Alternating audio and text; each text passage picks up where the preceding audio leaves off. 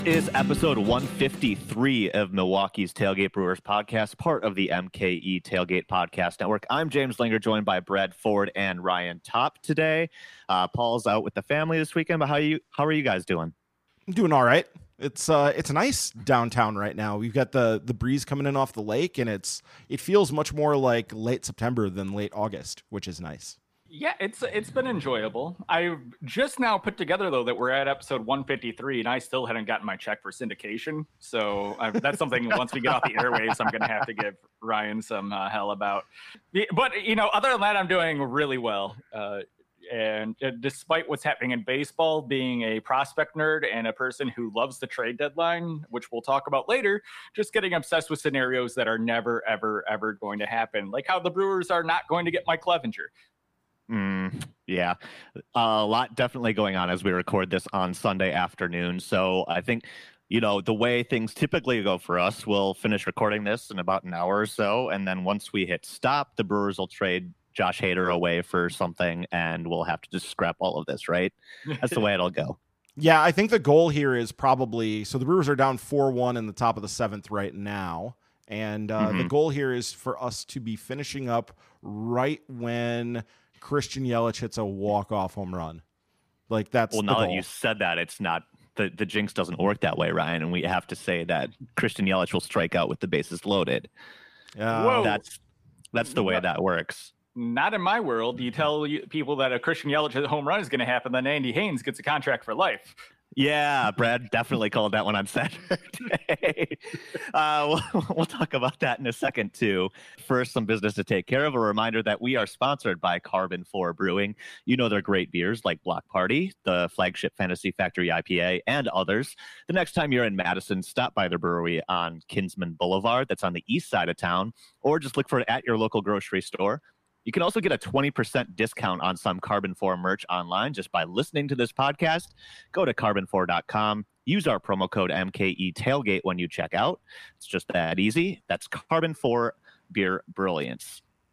You can also help support our podcast network at patreon.com slash MKE Tailgate. For just five bucks a month, our ball and glove and above patrons get the minor league extra podcast with Ryan and Brad. And we got, uh, I guess, some trade deadline season, mid season prospect updates to talk about there. They're going to be talking to Mike Rosenbaum of MLB Pipeline about the Brewers' updated top 30 prospects list this week.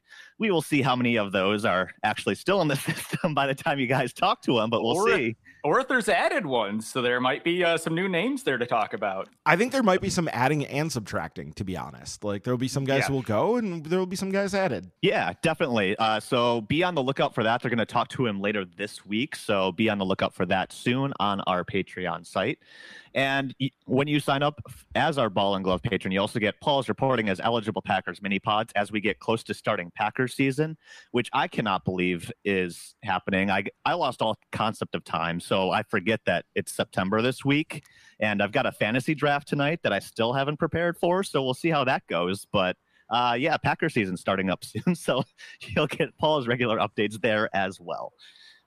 It's so weird without preseason games. Like, there's nothing in the schedule that really like pushes that uh, where you have like that. Okay, we're we're ticking the clock down. No, it's right. just going to start all of a sudden. Yeah, I think that's where I got tripped up because usually it's, you know, the preseason is the indicator like, okay, I've got like three or four weeks before I really have to start paying attention here. And none of that this year. I saw a tweet saying a Packers opener in two weeks. I'm like, wait, what? Uh, so, pro yeah, tip: sign up sign up for sign up for the fantasy pro draft assistant for like two bucks just do a month subscription have them do your draft for you and then cancel your subscription immediately after i've done it before for football not baseball i take too much pride in my baseball knowledge to do that Mm, yeah, well, my my fantasy baseball for the MKE Tailgate League is not going well so far. Uh, so hopefully, I have better luck with the football. Uh, but as I don't yeah. think I've been below the top three all season. Yeah, you're the only one of us doing well. Yeah, I mean, I was fully open about how bad I was going to be about that. So, uh, no real surprises there. But yeah, football season actually coming up. We'll see how much football actually gets played. Yeah, be on the lookout for Paul's reporting as eligible stuff coming up too. Uh, so, turning to the baseball now, uh, we want to kind of start with you know some of the news making uh, headlines this week, and of course we had the uh, Bucks kind of start off a, a, trend across pro sports this week uh, when they decided not to play their playoff game on Wednesday. The Brewers followed suit. Uh, they were the first baseball team to make that call, um, and as a result, they ended up playing a doubleheader on Thursday. But I know uh, Ryan and Brad, you guys wanted to kind of go through that first. So I, I guess, what are your thoughts on how things played out this week? In the moment, I wasn't surprised at all when they decided to cancel that game or to postpone it until the next day. It seemed like kind of the only call that they could reasonably make, given that the Bucks had been out in the forefront. The fact that this is happening in Kenosha in an area just down the road from Milwaukee, and that it, it just would have seemed tacky for them to go on and, and do it. It would have it, it just wouldn't have made sense. Now, that isn't to say there weren't other teams that decided, you know, Chicago is about as far from Kenosha as Milwaukee is. And the Cubs still played, even though they had a player who said he wasn't going to play and took himself out of the game that night, Jason Heyward. So they still deserve credit for for doing it, for making that stand, and for for being observant that way. But it did it, was not a surprising thing to me in any way, shape, or form when they did it. It seemed like kind of the only thing that they really could responsibly do and I'd like to add to that kudos to the Cincinnati Reds for jumping and realizing that it was an important enough message and movement. A majority of the players supported it. Um, oh, we can make a joke about who didn't, but you all probably have your own theories in your head. Oh yeah, because it was reported that a couple players didn't vote for one or two opposed it potentially. Um, I I'm really proud that Milwaukee realized the situation that was happening in the state, decided to take a moment to address it, and I think if you are one of those people who was frustrated by what happened, I encourage you to go and listen to everyone who spoke. Uh, there were a lot of people saying a lot of very important things, and it was a really beautiful day, I think, to see a, a, us setting aside something that we enjoy for something that had risen to something that was more significant. I'm really happy that it happened. I felt a little pride in my sports city that day because I, I thought it was a good break that everyone needed to take and really focus on the singular topic of what is happening in our state right now and across the country.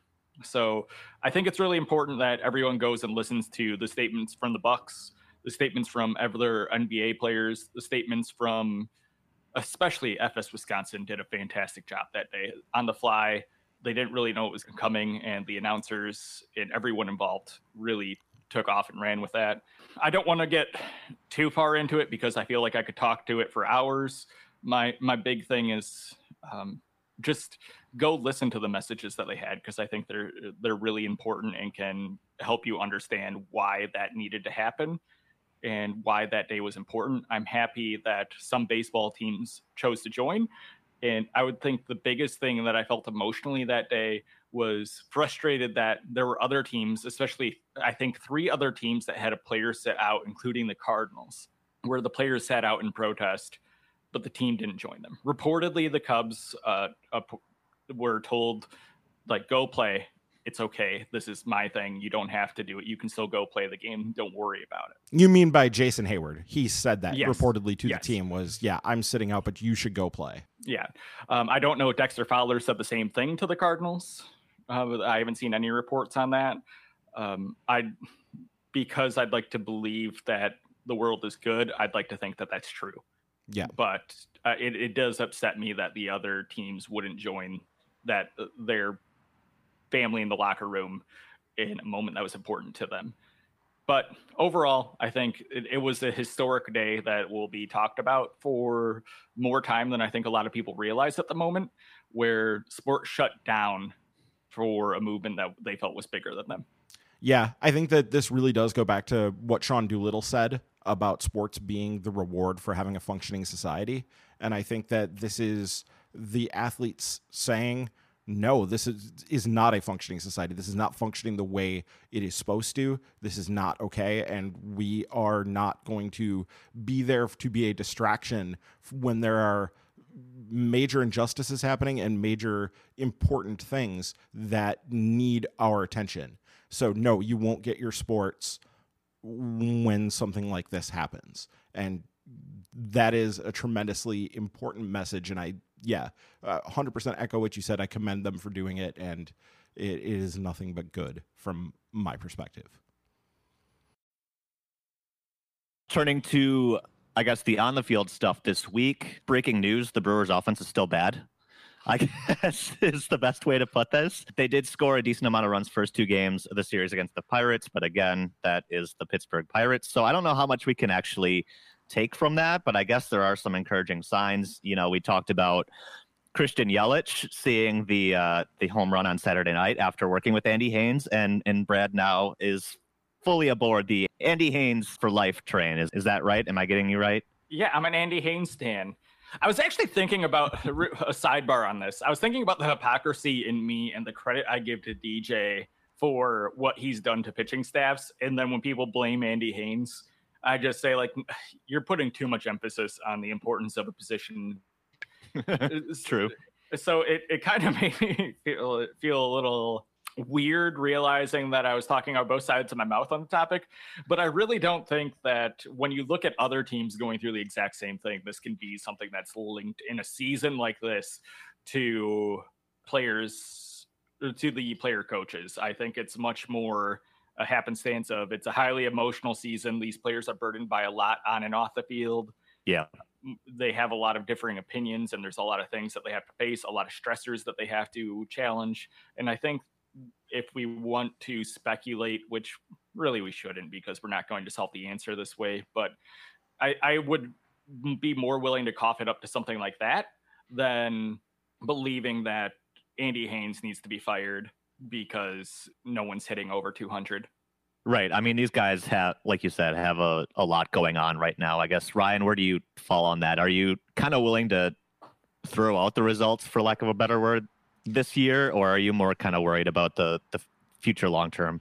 No, I mean, this year is just so bizarre and so different. I don't think we can read anything into the results of it and feel good that we're like accurately reading those results you know? It, that's very much likely that if we were to do that and to react strongly to just purely like what we what we see in terms of the output what we can see on a baseball reference page whatever that we're going to be wrong and we're going to make mistakes. Now, inside the organization, they're going to have a better idea. They're going to have a better view of it to be able to understand well, is the process good? They're going to have a much better idea of what the players are going through on an individual basis and what is happening with the, the mindset and the mood is and all of that. They will have their finger on the pulse in a way that we don't which isn't to you know basically like appeal to authority, but I think it, it's just the reality of the situation. It's such a bizarre situation. We're not going to get a sample size adequate to make any big sweeping judgments.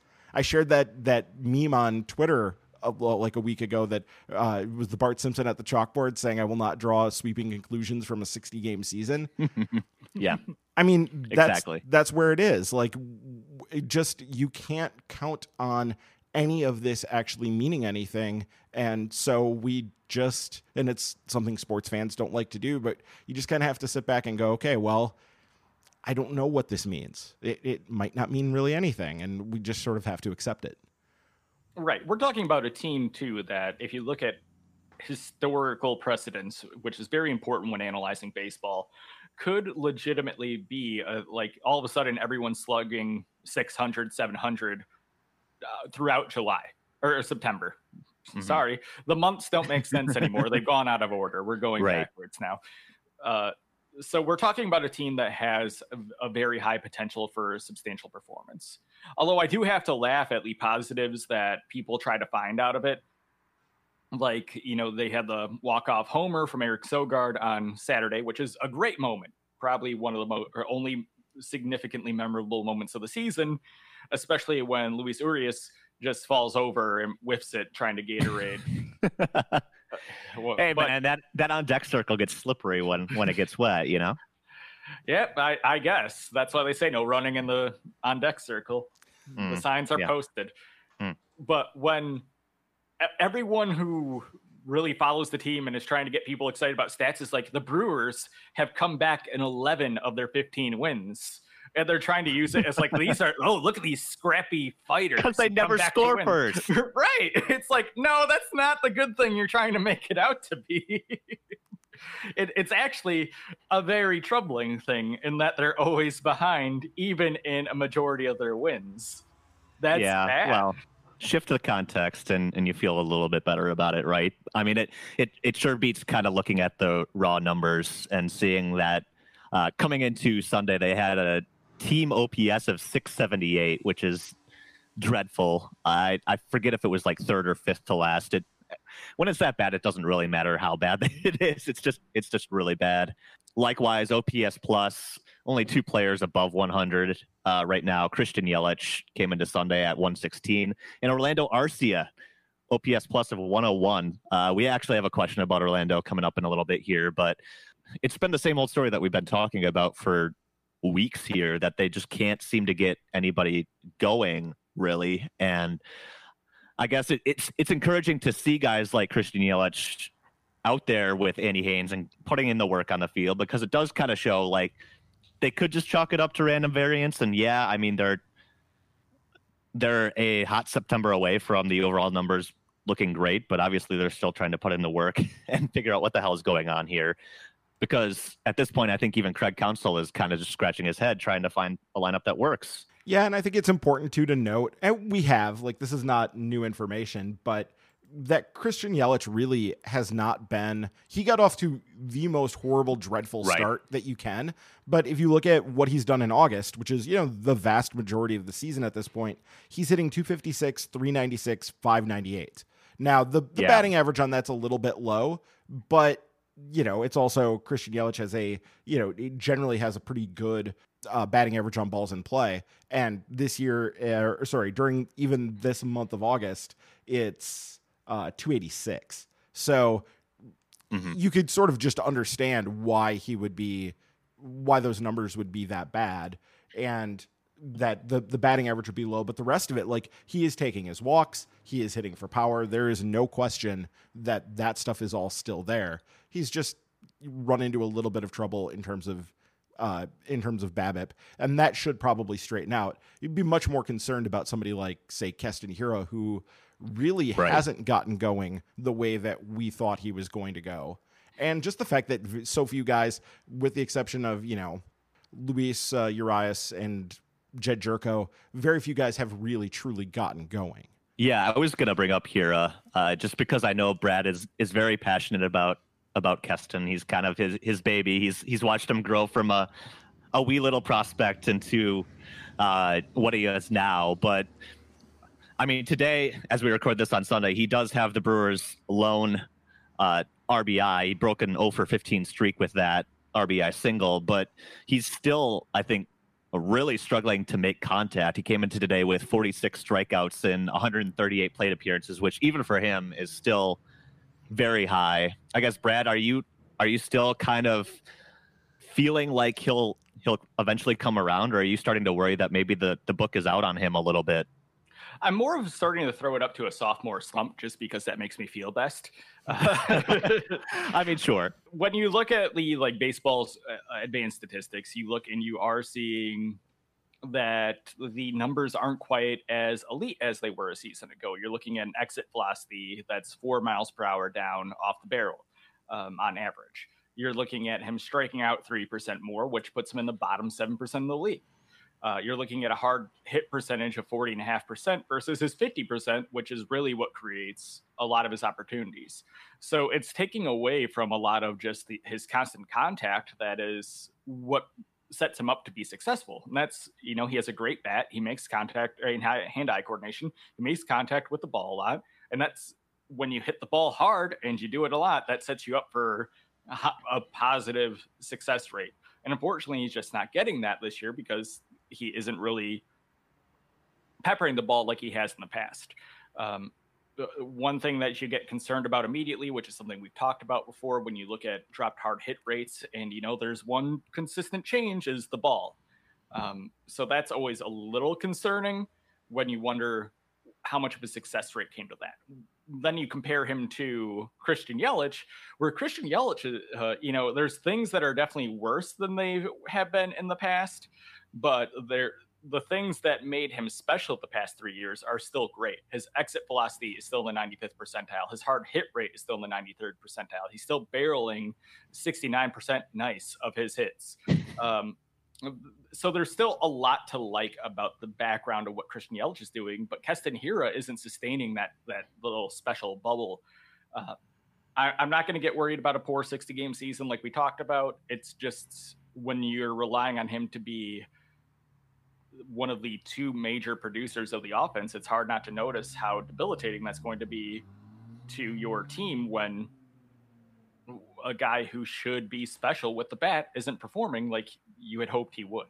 Um, I've said in the past he's a slow starter. At this point, we're past that like three week point that I normally give him. He hasn't really come out of it. At the same time, he's what 24. It's his first se- full or first quote unquote full season with an MLB team. So I, I think that's generally the issue that people get into with a sophomore slump. And I think to be fair too, if you look at his overall numbers, I mean, this is not an Omar Narvaez slow start where even after doing pretty well over the last week, Narvaez has a, a OPS plus of 56. So he's more than 40% below the league average in terms of OPS. Whereas, you know, Hiura is at 89. Like he is literally just a hot four or five day stretch from being back above average. And it wouldn't even have to be that hot a four or five day stretch. A couple dingers, you know, a, a, a, four for five in there somewhere, like, and he's going to be back above average. And yes, we do need him to be more than that. Like, this offense was sort of predicated around the idea that he was going to be a a thirty or forty percent better than league average guy. Like, I think that's sort of what we were expecting, right? Is something very solidly above average, and they mm-hmm. do kind of need that out of him, but it's not a complete disaster of a start the way that say Christian Yelich's first week, where I, was looking at it, he literally in or in uh, the month of uh, July had a zero batting average on balls in play because the only hit he got was a home run. So it's not that kind of a slow start. It's it's something he can he can rebound from, and he will need to for the Brewers to get to where they want to go.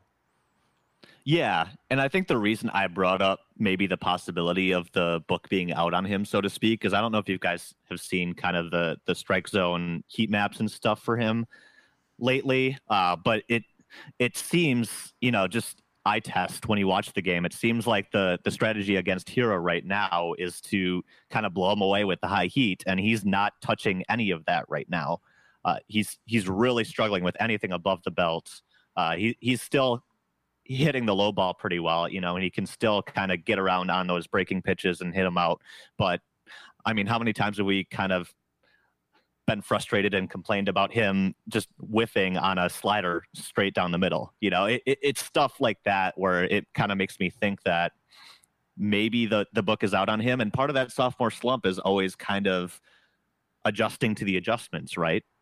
Right. You're looking at they have a scouting report on you. You really have it, especially when you're a high, uh, like a quick mover like Keston Hiura, where the leagues really don't have the time to put together a comprehensive plan to combat you. You're looking at a situation where you haven't really had to compete with these very, very intricate scouting reports that set pitchers up for success. And it's the first time you've really had to deal with that, where you're actually dealing with targeted attacks of your weakness. Uh, you know, I've talked to a lot of pitchers after they're drafted, and they talk about the scouting reports being one of the most different things that they've had as a pro player now because they are so much more in depth in college. Before you're really just dealing this point, you're really just dealing with pitchers who are talented, giving you a good game strategy that's good for most people, and you can kind of attack that. Now you're dealing with something very, very specialized and it takes a l- little bit for a lot of people to adjust that. You even look Ryan Braun uh, had a bit of a sophomore slump, um, barely, but he had a little bit of a sophomore slump because as a really talented hitter, he had to deal with the same thing. You know, uh, eventually, if you are as good of a hitter as advertised, which I think there's no reason not to believe that Hiura is, you overcome that and you're able to eventually get back to the point where even when a team has a game plan against you, it's hard to have success. Yeah, he's going to have to figure out here's the way that uh, pitchers are trying to attack me and to make them pay for that because there is a there's a way to do that. And yes, it may involve making some swing adjustments. It may involve uh, a new approach, like deciding to approach things a little bit differently than maybe you did in the past. But there's a way through this. I mean, we saw this. Mike Trout went through something similar where for a little while there, I think it was at the end of one of his great seasons, he really struggled with the high fastball. And that winter, he went in and said, okay, I'm going to figure this out and came out of it. And I'm not saying Keston Hiura is Mike Trout. I'm just saying that, like, there are ways to to fix and address these things if you're willing to to look at it and and acknowledge, hey, there's an issue here. I need to fix this, and then put in place a plan of action. We know that the Brewers have a, a staff that is smart and competent and will be able to help him do that. The question is just, is he, you know, going to take those steps? And I I see no reason to believe that he won't. I think he's made adjustments all the way up as a as a prospect, and we'll see him continue to make adjustments and and find ways to have success. So I'm not concerned about that. Yeah, I mean, we talked about Hiura really kind of depended on to be that number two behind Christian Yelich, right? I mean, we we were all kind of trying to hesitate on how high to set our expectations for him, but really there's like when you looked at the roster, there was really no way around it. It was Christian Yelich and then Keston Hiura were your main two bats probably, uh, depending on how much you believed in Ryan Braun and Avi Garcia and all, all those other guys. But uh, to this point, everybody's kind of just been disappointing. And I, uh, to kind of show that, I, I, pulled up the Brewers uh, baseball reference page for this year so far. On, you know how they have the top 12 players by war at the top of the page there. Uh, the first six are all pitchers. so mm-hmm. you get seven down the list before you get to a batter. And uh, assuming you guys don't have this pulled up and are cheating right now, do you want to take a guess on who who the uh, Brewers batting war leader is according uh, to Baseball it, Reference? Is it by qualified, or uh, it, like what's great, the minimum plate appearance? Great question. I have no idea, uh, but it's really random. Because I would guess if it's not by qualified, it would be Jedd Gyorko. Mm, he is not up here, but I'm going to guess it's a qualifying issue. Okay. Uh, number seven on that list is Manny Pena. So he's oh. the first bat on that list there.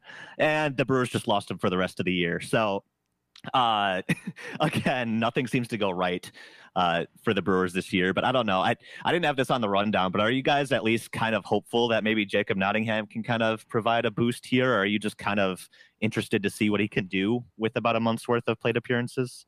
No, they're going to trade for Jason Castro. Well, wait, he just went to the Padres. Yep. Um, yeah, Jason Castro's off the board, so it's it's the Sheriff Nottingham show. No, I mean I've long been a believer in Nottingham, and it is really important to remember. And I've said this so many times, but the guy's only 25, and catchers take time, especially guys who had to work on defense the way he did, and they rounded him into a pretty good defensive catcher. And you have to remember the bat was the thing that was expected to carry him back when the Brewers got him from Oakland. Uh, and so this is what you sort of you wait for you you try to give guys time and be patient so that you could potentially get a breakout out of a guy and it wouldn't surprise me at all if if Nottingham went on to have you know a solid career maybe not as a a full-fledged star starter but as a guy who in a, a catching platoon uh, who's going to you know be able to feast maybe on some lefties that that guy can do the job and and do work there so that I'm done being optimistic. He's just gonna be bad. Uh, I, I, mean, his his bat has been. Oh wow, that was bad. Yeah, that was a ball. We're what? watching the Brewers right now. They're, yeah, we just got to the. Uh, so you're going to be listening to this after the fact. We just got to the uh, wild pitch with the bases loaded that somehow didn't oh, score a run. It's, so Jedd Gyorko can't score from third. is the issue again? It's the the elite slowness of Jedd Gyorko. the slowness of Jerko combined with a ball that just bounced right back to the catcher. And he probably would have been gunned out at home if the pitcher had managed to get a decent tag down. So sorry for the interruption, especially when I noticed that Justin Smoak apparently has a 150 batting average in his career with bases loaded, and for some reason is pinch hitting in a situation. Anyway, uh, enough talking about the past that's currently our present. you know, his bat has been so bad since he's joined the organization. I don't know if his bat can statistically be what it needs to be. I think he can be defensively a fine major league player as a guy who catches 20 games, but I just I don't think he's going to like come it, it, now is the time. If he's going to do it, now is his time, and he has to take this opportunity. This is the opportunity where people claim their roster spots, and then Manny Pena is waived instead of going through arbitration next year. Yeah, I don't know. It, it's just you really want to dream big on Nottingham because you know, not to throw another sports analogy out there, but it, you know how like football coaches will fall in love with a quarterback because he just looks like a star quarterback kind of thing. Jacob Nottingham looks like a masher, right? He's got the long, wet hair now, and he he's a big dude standing in the box, and you just want him to to be the type that hits like 25 or 30 home runs, but that has not shown up for years at this point. So I don't right. I don't know. Since leaving the A's organization, he hasn't been able to hit. Yeah, and I, I know Brad, you've talked about kind of half jokingly, but also like half serious. Like there's something about the Brewers organization where they can turn a bad defensive catcher, offensive first catcher into a decent like backstop, and then all semblance of their bat is gone. Right, like the oh, if you're looking at the current offensive war and defensive war for Omar Narvaez, who has a on Fangraphs, he has a negative 3.4 offensive war and a 2.0 defensive war, which is exactly what we were uh, not expecting coming into the season. Yeah. So yeah, the thing with Narvaez this year and the defensive transformation has been really something. I did not see that coming at all. I mean, and he's not top tier, but he's middle of the pack, which yeah, I think we need to respect how substantial he went from being, I think, literally the worst defensive catcher by most metrics to yeah.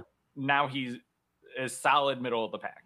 I mean, it's better than even solid middle of the pack because that includes backups and everything. He was, when right. I looked, he was like 16th in baseball, and that's out of what, 70, 80 qualified or catchers.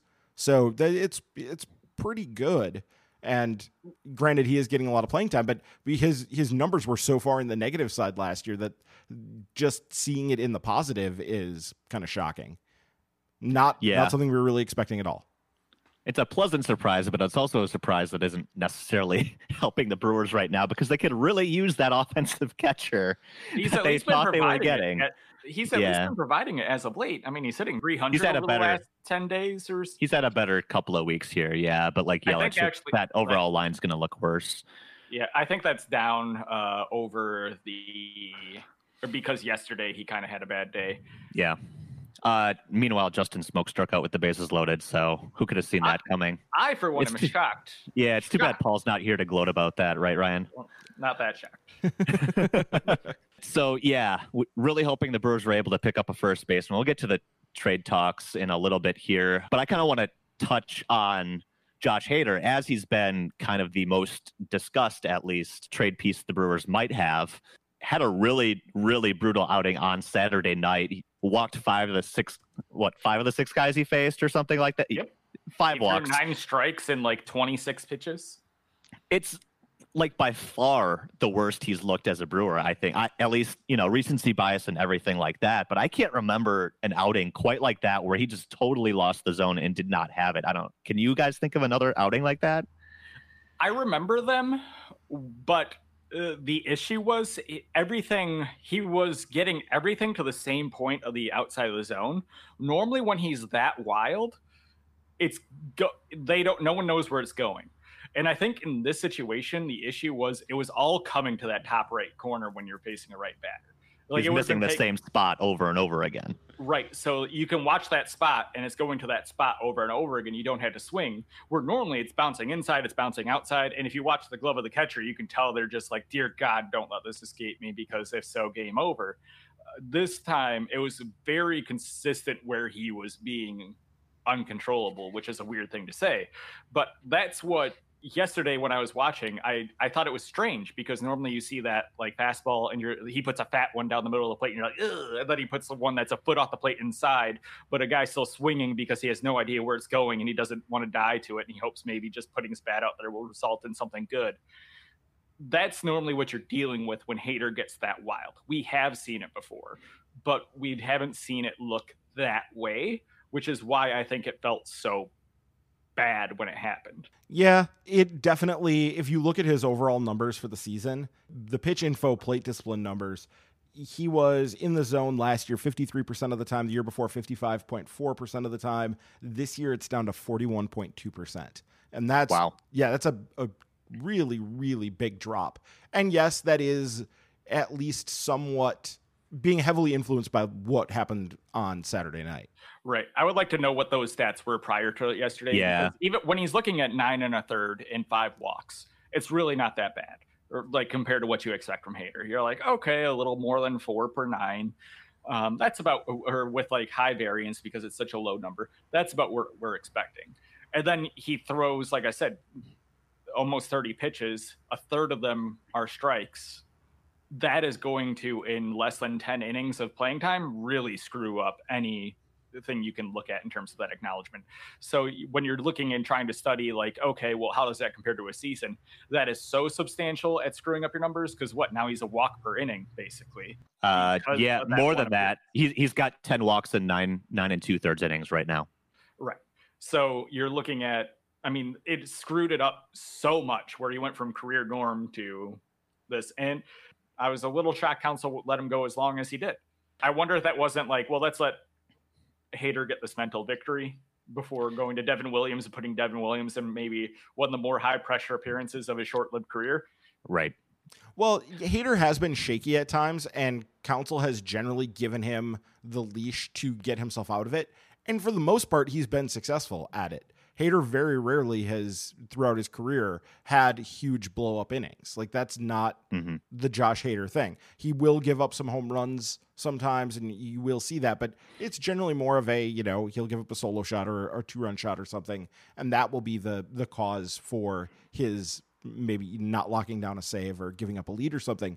But a huge big blow up inning that was not really something that they were used to. And I get why Counsell would would want to stick with him and give him the chance to get out of that. I think that there is something to the idea that you do need to put your faith in your best relievers and trust them to be good because if they uh, can't be good and if they start to to lack that confidence, then you really do have problems. So I, I get why he did it. He probably was what a batter too late on on getting him out of there. Like it probably came a batter. I think late. when he walks in the run, when he walks in the run is when he should have been gone.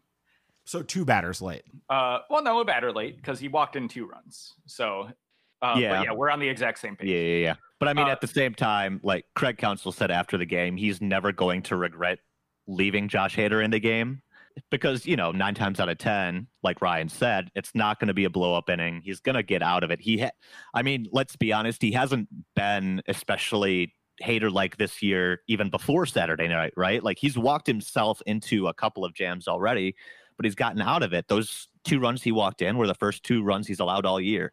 Well, and that would be because he hasn't given up a hit. Yeah. yeah, he hasn't given up a hit, and obviously hasn't given up a home run when that's been an issue. I guess I don't know the the numbers that Ryan gave out there with the pitching outside of the zone. I, I wonder how much of that is a consciously trying to avoid the home runs this year, and b the renewed focus on using his slider, which is not the easiest pitch to place, but when he does, it's impossible to hit. Brad conspiracy corner time, guys. Uh oh. So I was thinking about it while we were talking to this, and I think the last time I can actively remember Josh Hader being this out of control is his appearance against the Washington Nationals in the wild card game. Now, why did he- to do that? Why did he end up getting hit? Because he was wild, not only wild, but he was wild in the zone, and because he got screwed out of a big strike call. But uh, regardless, so I wonder if this, like, he's having like flashbacks to that moment of last time I didn't have control like this, like I got hit hard. If I try to like still dot the edge, I'm not going to get blown up. And I wonder if it has something to do with that, where he's trying to pepper the edge because his issues were so linked to him being wild in the zone. Where isn't it? I mean, it ended up being significantly better that he walked in two runs for the team than he gave up a bases loaded double that scores all three. Right. And so nibbling even when the bases are loaded, it, there are a few things that drive fans more insane than walking a guy with the bases loaded. It, it pretty much always just makes people go completely ballistic. And it, I, I get that, but there's also the the thing that Doug Davis taught me as a as a oh, Brewers boy. fan. Oh yeah. The thing that Doug Davis taught me was that there is value in not giving in to batters. That if you continue to pitch around the zone, if you're in the area of the zone and and throwing it close, that hitters will eventually get themselves out. Like they will find a way, they will want to swing when they shouldn't swing, and they will figure out ways to get themselves out. And maybe you need to get a, a, a lucky call. Like I watching that back again this morning, I looked at it and I was like, there were a few calls that could have gone the other direction for Hader, where he would have gotten a, a strike, and it could have been very big and, and sort of changed how that thing went. But that's part of the game. Like that's part of the deal. Is you will have times when you just get squeezed and you're not getting the the strike zone as wide as you maybe should be getting. And that's something that like all pitchers just have to deal with at times. And I think that from his perspective, like not wanting to give in. We saw this this week with Corbin Burnes, right? I was just gonna say that that it seems like Corbin's learned this lesson this year, you know, and it's kind of been a driving factor in his success. He's not giving in to hitters and just throwing it in the zone and, and praying and you know then running to back up the uh, for a double or a home run. Like that's that's something that he's learned and adjusted on, and I think that it is something that pitchers have to sort of get acclimated to and understand that you know a walk isn't always the worst thing in the world. If a hitter is on you and if you're around the zone sometimes a walk can be the result of you know a pretty well pitched at bat for a pitcher. If the hitter just happens to you know be better in that instance it's fine. Right. Well that's why 10 to 12 pitch at bats normally end up being so beneficial to a batter is because you're getting on the hitters or on the pitcher's nerves at some time where they're like fine let's just see if this works and you mm-hmm. end up getting a mistake pitch more out of just a guy throwing something on a hope and a prayer that is going to work and you're going to swing through. Sometimes it does work, but that's why those end up commonly ha- being those at bats where you get those huge moments. Mm-hmm. Yeah, so there's value there. I, I just can't, like you said, Ryan, it just boils the blood of a lot of fans, and I get 30 pitches of terror, Francisco Rodriguez flashbacks when I start seeing the closer walk one or two guys an inning. So I can't help but be a little concerned. So I don't know. I, I guess the gist here: Are you guys worried about Hader going forward with this, or are you willing to kind of chalk it up to a weird 10 inning sample? weird 10 inning sample for sure. I think it just is a lot of bad luck and a lot of small sample size, especially when they've been using him in a lot smaller situations than they ever have before. Every Hader outing means that much more. I think that there's enough here to be uh, watching cautiously as to what's going on here and and to acknowledge the fact that yeah, the velocity is down a mile an hour basically from where it was last year on the fastball. Though it's down less than half a mile an hour from where it was two years before that. So, like, this isn't drastically different than what we've seen from him in the past, at least according to what Fangraphs has for their fastball velocity here. They have him at 94.8.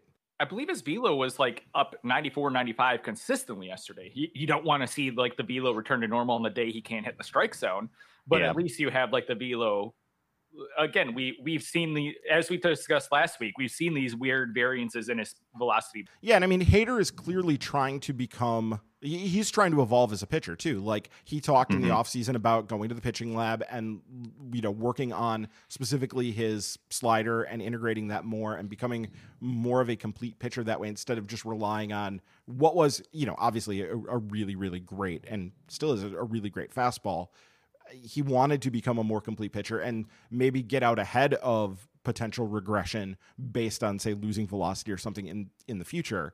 So it's good to see that he's doing that but i think you have to you have to anticipate that there's going to be some growing pains with that that that isn't going to always just be this this really smooth process. So that could be what's going on here. We could be just seeing normal growing pains of a pitcher trying to adjust his game but i i would be watching it cautiously and having kind of an eye on it because we might be seeing something in terms of a, a, guy slipping, and it wouldn't be the first time. Relievers, there's a reason that like Mariano Rivera and Trevor Hoffman and Billy Wagner, like those guys are really standouts because they had long, successful careers as relievers.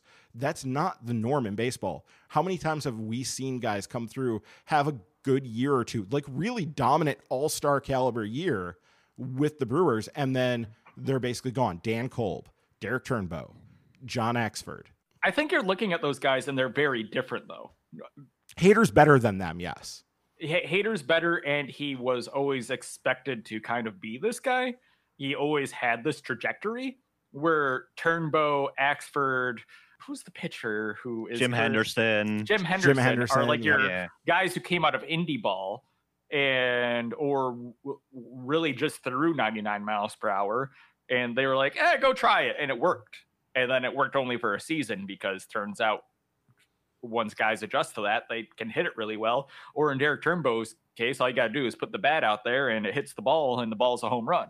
Yeah, I don't know. It just seems to be happening at an inopportune time, at least if if you're on the uh, trade Josh Hader train, right? Because we're as we record this, less than 24 hours away from the trade deadline. It for what it's worth, it hasn't really slowed down any of the rumors. There's especially on Sunday a lot of stuff coming out about who's interested. I know Robert Murray said that the Padres, Yankees, and Dodgers all checked in on him.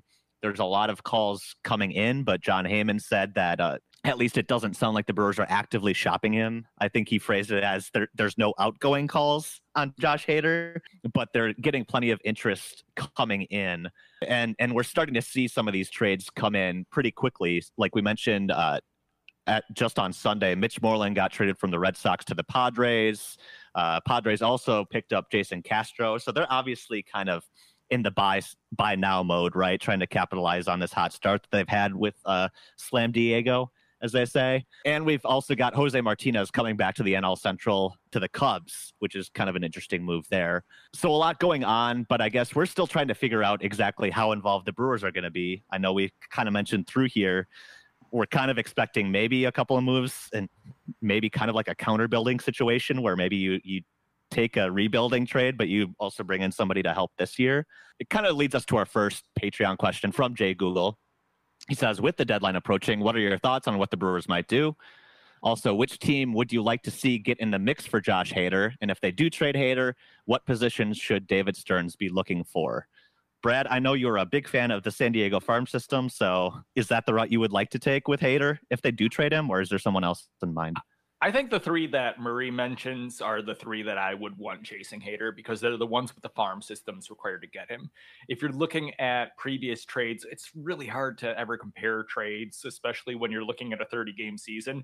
But probably the Andrew Miller trade is the closest one we can get to in player who is currently undoubtedly the best player in baseball or pitcher or reliever in baseball with abundance of team control going to contender when you're looking at that and using that as a measuring stick, then it definitely looks like the Padres, Yankees, Dodgers are probably the best of the competing teams to be in the mix right now. Maybe also the Braves would be another one because they also have starting pitching depth, which is an obvious weakness for Milwaukee in, when you get to the back end of it. So those are I'm happy that it's those teams.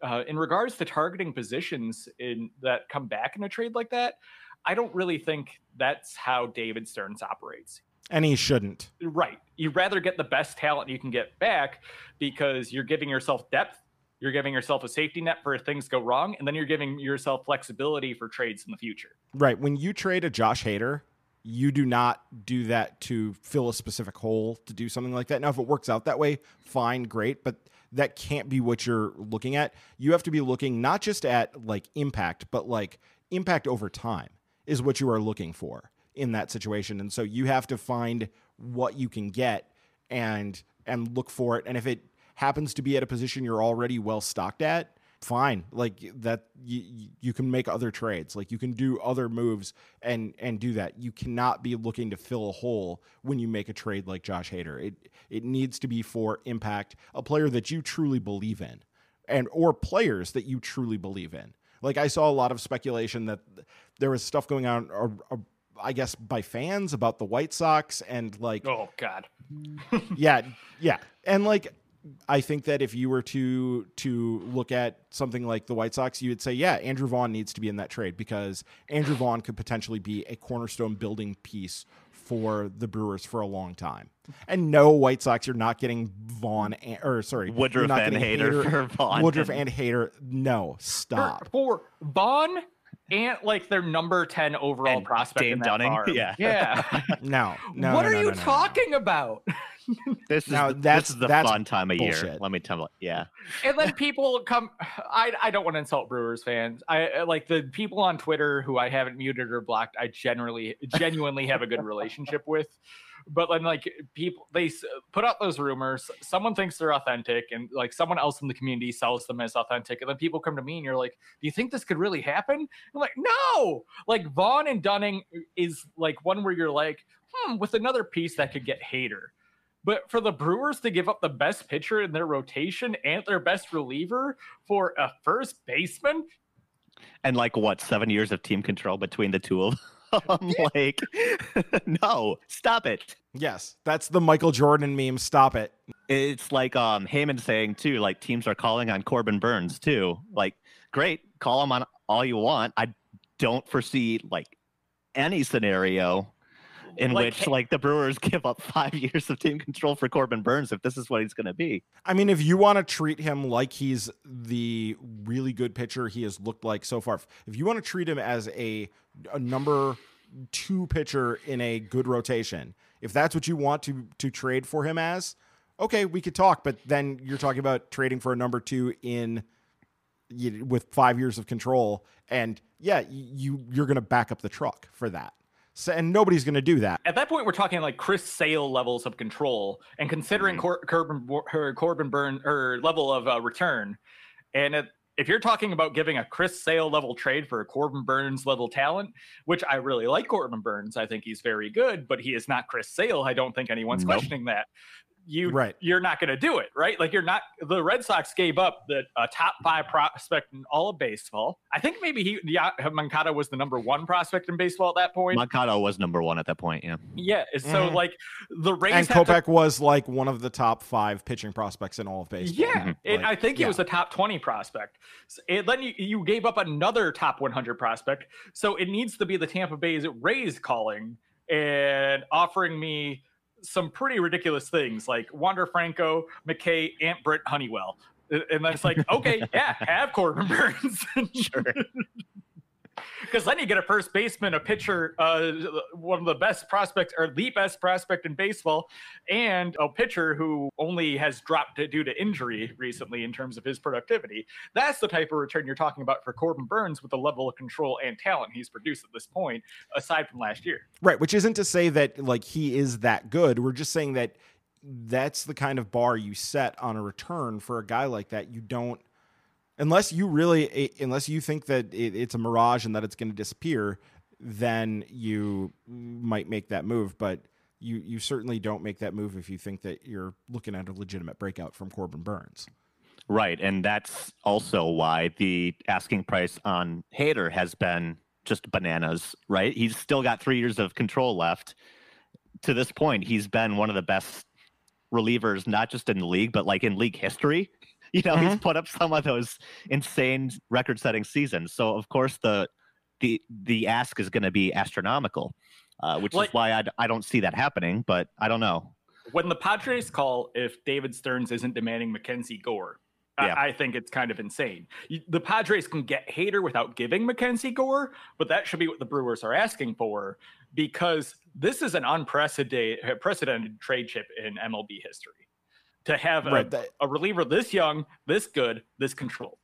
Yep. And that's yeah, you would absolutely ask for Gore. And then you'd maybe move down to, you know, what, like Patino plus somebody else really good. I'm blanking on who else is in the Padres system at the moment, but you would you would maybe move down to the next tier. But Yeah, I mean, you're looking at like Abrams and Patino, who the Padres have said mm-hmm. they aren't interested in. You're looking at coupling like two guys who are top 50, uh, top 100 prospects, mm-hmm. and I, I mean, top 100 prospects aren't necessarily accurate reflections of what the league thinks, so universally thinks of prospects, but it's a good inkling. You know, we talked to mm-hmm. Carlos Collazo on how Baseball America builds their list, and it's from talking to or, or organizational evaluators, and that's how they build things up. So it's a good reflection of that and I think it would be probably the first time you're looking at a player who would get three top 100 prospects universally, unless you do two players to be late, added later, because now we know that the players to be named later can be off the 60 man roster.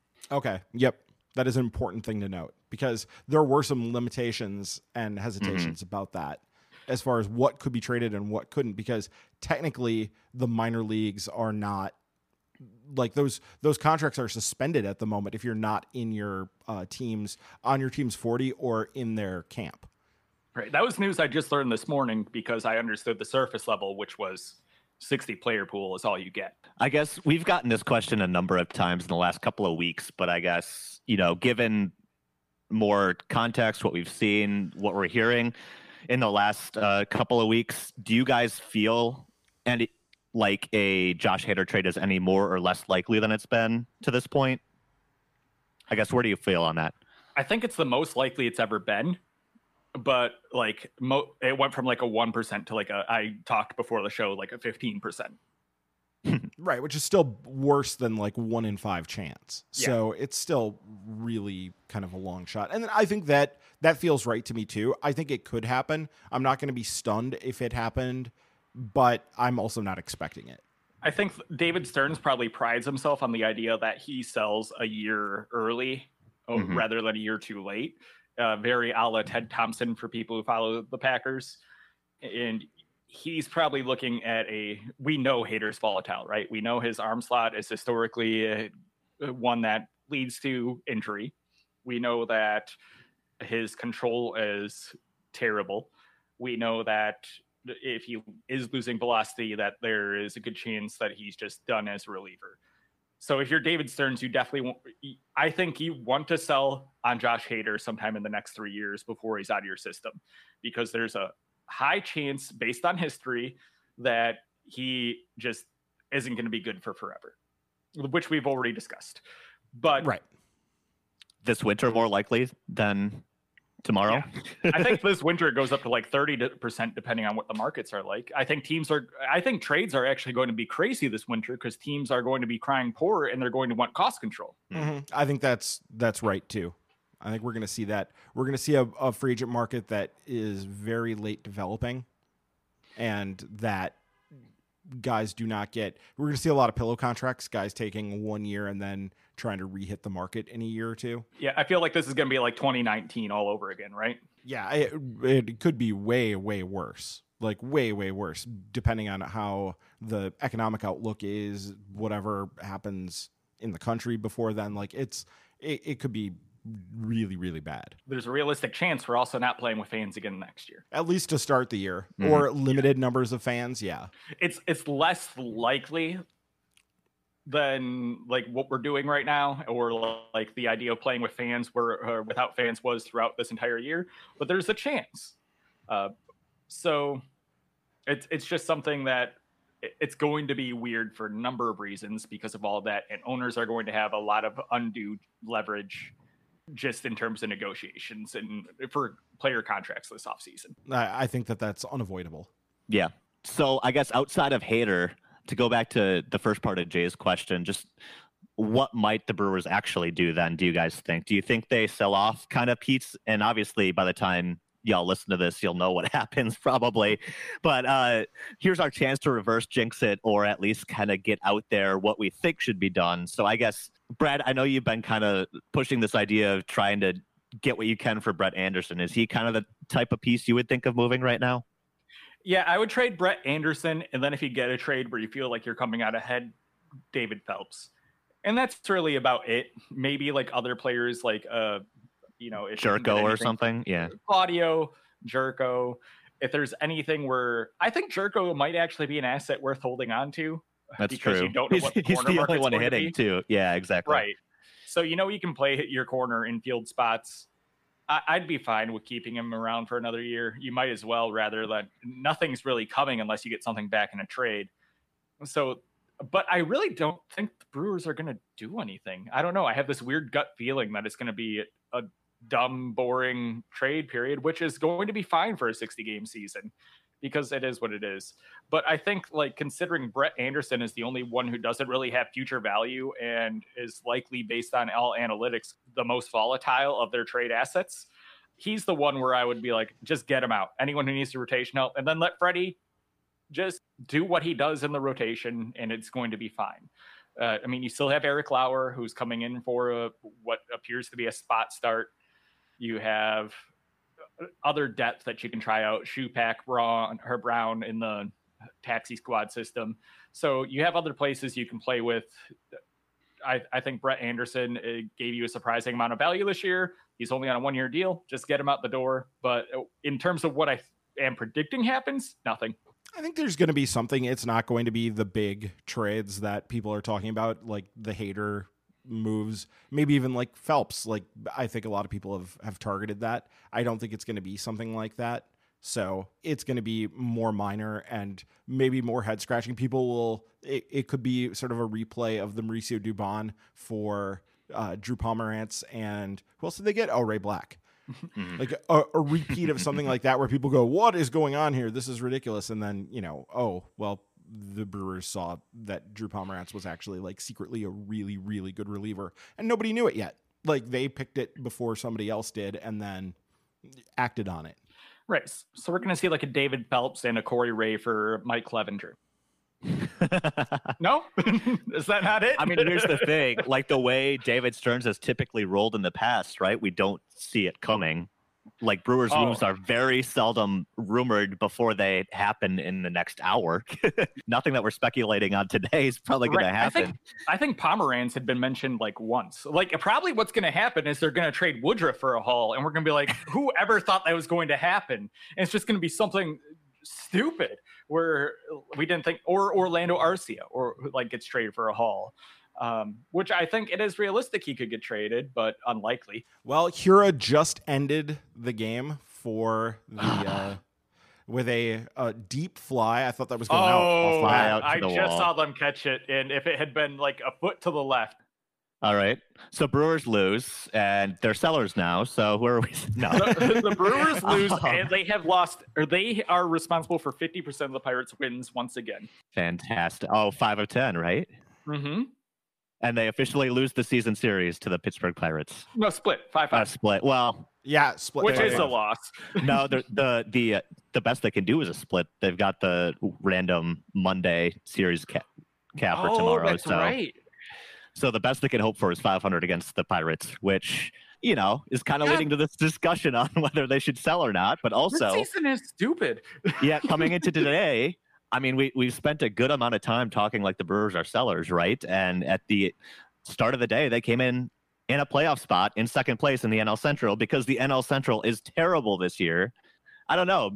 Do you think maybe the Brewers? I mean, the Brewers don't necessarily have anything to to buy with.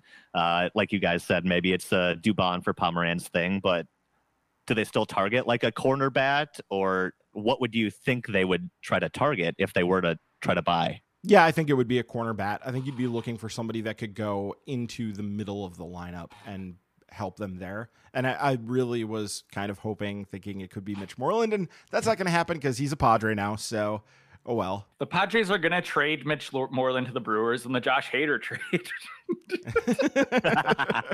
the thing and reason I talk about them selling, and I think the team agrees with this too, and I know Ryan agrees with this, is that if they they can sell one of the pieces we talked about, even Josh Hader, they can sell one of those pieces and still be a playoff team with the current situation. Right. And I think that's why you're looking at this as a team like the Brewers, where you're like, wait, you mean we can improve our future and still get to hang that flag in our left field wall? It, I think that's a beneficial situation for a team who, you know, doesn't have a lot of prospects who are close anything they do though i cannot imagine them doing anything that would benefit their team for only 30 games unless it, they feel like they're really just passing on a, a, throwaway chip like they do a player to be named later and they don't feel like they're like they feel like they have more guys in the organization who are the player they're trading away. Yeah, that's probably right. I think you're you're on the right track there. I would be surprised to see them give up anything. You know, we talked about on the minor league extra about there being a pretty hard line after the first three prospects, after you have Mitchell, Turang, and uh, Small.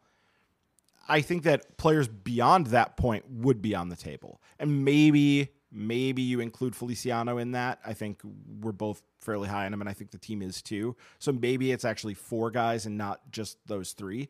But I wouldn't be surprised. We talked about the idea of Aaron Ashby being traded. That that wouldn't be shocking. That you if if he returned the right piece coming back, like you could see that. And I you know wouldn't be surprised to see your your random Payton Henrys and people of that ilk get traded. Maybe Corey Ray, somebody like that, depending on what somebody thinks of him. Right. I, I think that's 100% accurate. But it's uh, it's going to be interesting. I, I, but it's going to be unless it's Josh Hader, it's all going to be relatively small. Hmm. Well, I think looking for maybe possible clues on what the Brewers would do. Uh, this is kind of interesting. We we talked a week or two ago about this uh, idea that the league was going to allow teams to kind of share their data from their alternate sites to try to maybe spurn more trade action, right? So so teams have some some level of information working with the minor leaguers or folks who aren't on the roster to maybe try to encourage more more trading. Uh, so you have more up to date information. It turns out, according to the Athletic, the Brewers were not one of the teams that opted into that. Uh, so they're one of the handful of teams who are not sharing their data. Therefore, they don't get anyone else's data either. Kind of leads to our uh, Patreon question from Adam Post. He's asking, "What do you make of that? Uh, is it just a matter of not planning any big trades, or do the Brewers place a lot of value on their own data that they don't necessarily want getting out?" I guess, Brad, what's your take on that situation? I think it's a few things. I think uh, Brewers value data not getting out. We talked with Chris Merring, who said when he takes photos, they really don't want him including any of the data that would appear on the scoreboard where the coaches could note like spin rate or things like that. And they even took it off the scoreboard. Um, hmm. They, I think they value having the most information on their prospects. And I think that's what a big part of it comes down to is they are uh, a, they want to be a shadow org who knows more about anything than anyone else. And I think on top of that, there's a bit of ego that they believe they have everything they need to know on the players that uh, they'd be interested in. Like if you trade Josh Hader, you're trading him for guys that you don't really need follow up information on. Like I talked about them demanding Mackenzie Gore. That's very unrealistic. They get Mackenzie Gore for Josh Hader unless it's like a one for one. But when you look at a trade like that, do you need more information on Mackenzie Gore? They're pretty known quantities as far as prospects go, is what you're saying. Exactly. They're they're guys who've been heavily scouted, who you know what they are. They're good players who don't need much change. And barring injury that you'd spot on a medical, it's not information you're really worried about not having. I know they spend a lot of time with video collection, that they they do a lot of that. So I I think they're just arrogant in their own resources, and it could hurt their trade prospects with other teams, and that other teams don't like not having the data.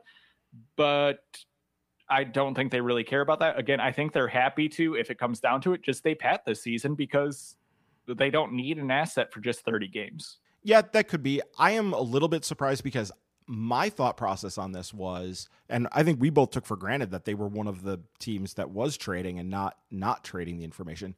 Mm-hmm. My thought process was that I figured they would think, well, we can do more with that data than most other teams, so we don't mind giving up some information to get information from other teams because we're going to be able to glean more from that information than they will with similar access.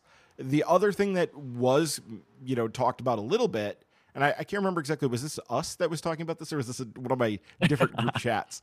We were discussing the idea that maybe the Brewers have, they didn't want to share their information because they have so, more of it than other teams do, and they wouldn't be getting as good of information as they would be giving like they would be because they do a, a, really good job of analyzing their own players and of you know making sure that there's everybody has access to the pitching lab and all that kind of stuff and they wouldn't want to get back less to give up more basically Right. I think it's a level of equity in their mind where teams would be like, "No, I, we gave you video of this game. That's fair." And they're like, "We gave you spin rate, we gave you hard hit contact, we gave you like all the baseball savant numbers and all the numbers we like we have started coming up."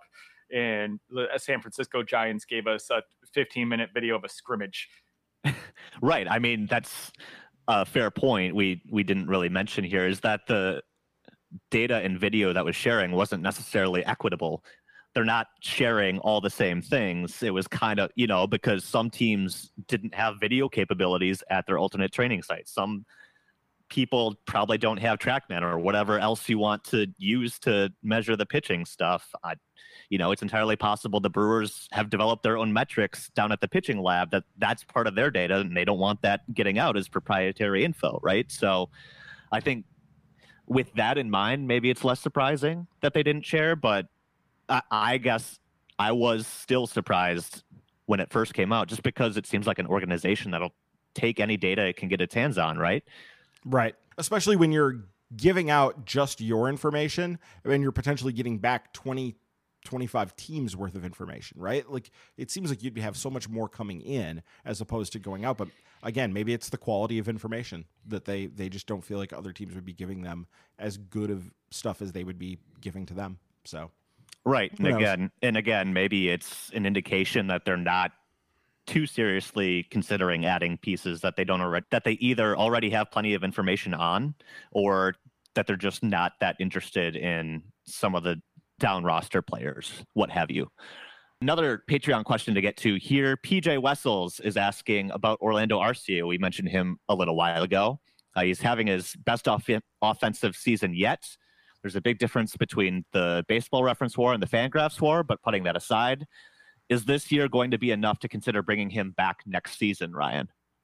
Yeah, I think it, that was always potentially in the cards. It's going to come down to what else they're able to do, how how else things fit together, and it's also going to come down to well, what does Orlando Arcia expect? Like, does he want to be like the the no doubt everyday shortstop? And if he's not that, he's going to be unhappy. We've seen no indication of that to this point, but all of those things potentially come into into play.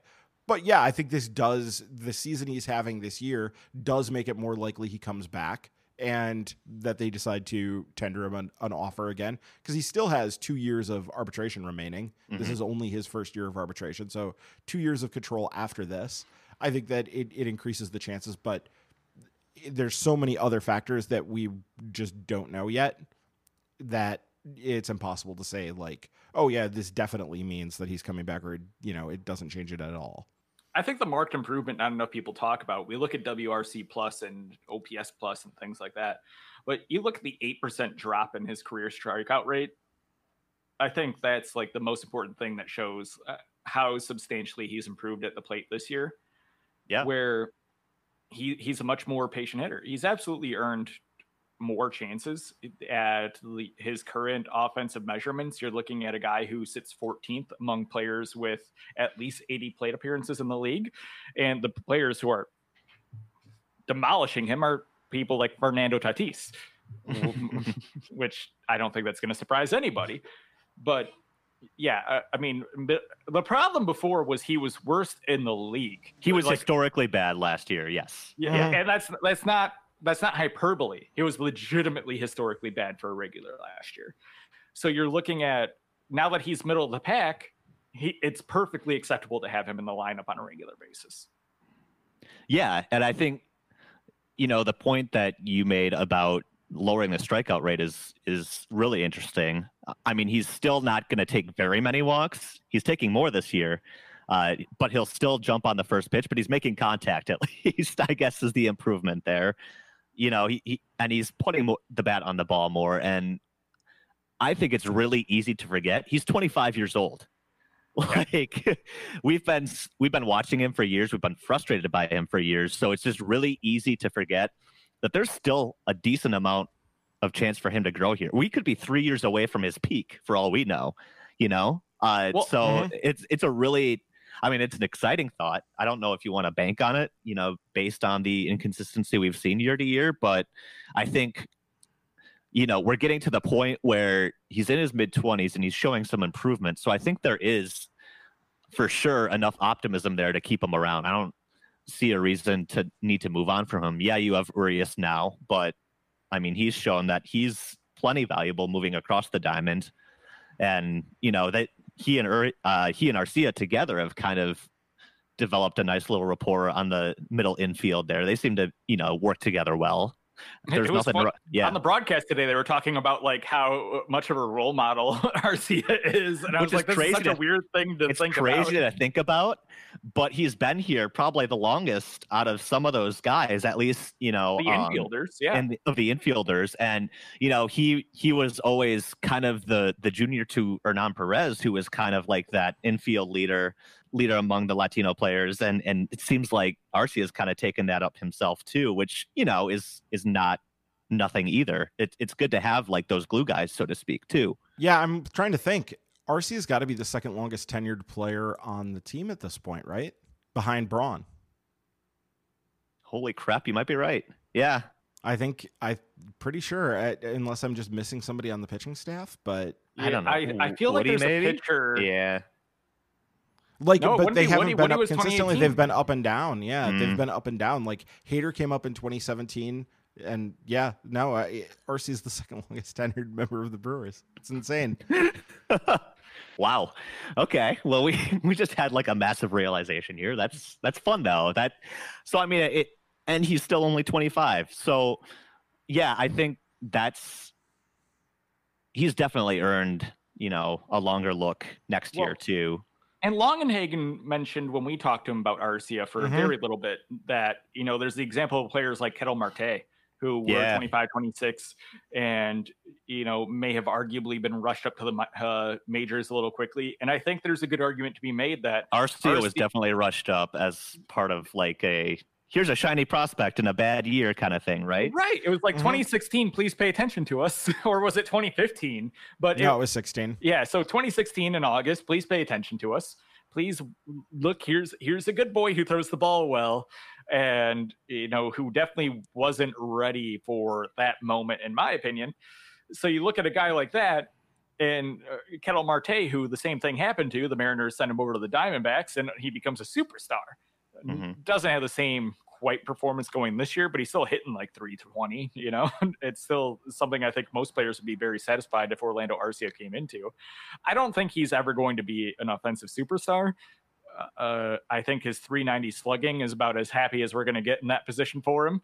But when you're like, I think this offensive growth shows you that there still is a lot of potential to hope for with him and good to come where it's not just a player stuck in the awful awful awful offense that he showed for 2 years. Yep. Yeah, definitely exciting stuff and hopefully he can keep it up over this last half of the season here. Uh, one more question to get to before we wrap things up here. This one is on Twitter from James Vandenberg. He's saying lots of pitching staffs have been decimated by injuries this season, but so far the crew's arms have mostly stayed healthy as we knock on wood here. is this a coincidence, or do you think the organization has a better plan on keeping players ready and have watched them more closely since they got back? I guess, Ryan, what's your take? Both. It's 100% both. I have no doubt that the Brewers are good at this and that we have seen them do better in terms of pitching injuries in recent years than other teams. There was a study that came out on this a year or two ago, and the Brewers were down towards the bottom of the league in terms of uh, pitching time lost to injury and all that. The Brewers are are I have no doubt that they're good at this, but that only extends so far. There's still a, a tremendous amount of luck. Even if you're the best organization in baseball at keeping pitchers healthy, you're still going to have guys get hurt and because pitching is inherently a a thing that breaks the human body. Do, trying to to throw the ball like pitchers do as often as they do, as hard as they do, is something that the human body wasn't necessarily designed to do, and so like the the load is going to break a lot of guys just no matter what you do, and that's never going to change. But I, I do think that we can pretty safely say that the Brewers they they know some things and have some some ideas that make them a little bit better than your average team in terms of keeping pitchers healthy. Yeah, Brad, I guess it do you think it's kind of an organizational pitching lab voodoo kind of thing, or is it luck? Yeah, I was a little afraid the Brewers would actually lose quality in this because they replaced a lot of their award-winning medical staff. But obviously, like they replaced them with people who are just as competent. I I think they put a lot of emphasis on strategies to keep their pitching healthy. They obviously don't like to push their pitchers to uncomfortable levels that could lead them to injury. I think it's a lot of stuff like that when you look at it. Um, and like Ryan said, there's also luck because injuries just come down to dumb luck. That's that's just the fact of the matter. Uh, you know, I I wouldn't be surprised if a major injury happened tomorrow. They're, they're always. I was gonna I was gonna say Adrian Houser is headed for another Tommy John right now uh, as you listen to this. Uh, um, yeah.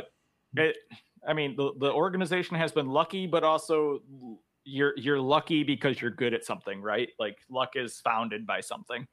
Um, the body, but the body doesn't always respond to everything that's perfect. We've seen pitcher like Devin Williams was lauded for being like this perfect fundamentals pitcher.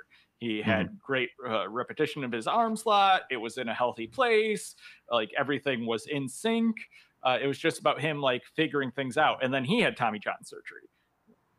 So it's it's all just comes down to the random variances that, that, the human body offers that we can't control and so far the brewers have really lucked out on it yeah Absolutely. Uh, lots of good questions this week. A reminder if you have something you want us to talk about, we do put out a call for questions every week on our Twitter account. That's at MKE Tailgate. Just reply to that tweet with your question, or you can follow each of us on Twitter and send us the questions directly. Ryan is at RD Top, Brad is at Brew Crew Blue, and I'm at James L. And of course, too, we put out the call for questions on our Patreon page, patreon.com slash MKE Tailgate. When you become a patron, you get question priority here on the show. And if you haven't already, please don't forget to subscribe to our podcast on Apple Podcasts, Spotify, Stitcher, Overcast, Pocket Cast, anywhere else you listen to us. Please do subscribe. And while you're there, please leave a review to help other people find the podcast. In the meantime, we spent a lot of time talking about the trades or possible trade deadline. Uh, we'll see what actually happens. Uh, tune in next week. We'll break anything down there. Thank you all for listening. Stay well, and we will see you next week on Milwaukee's Tailgate.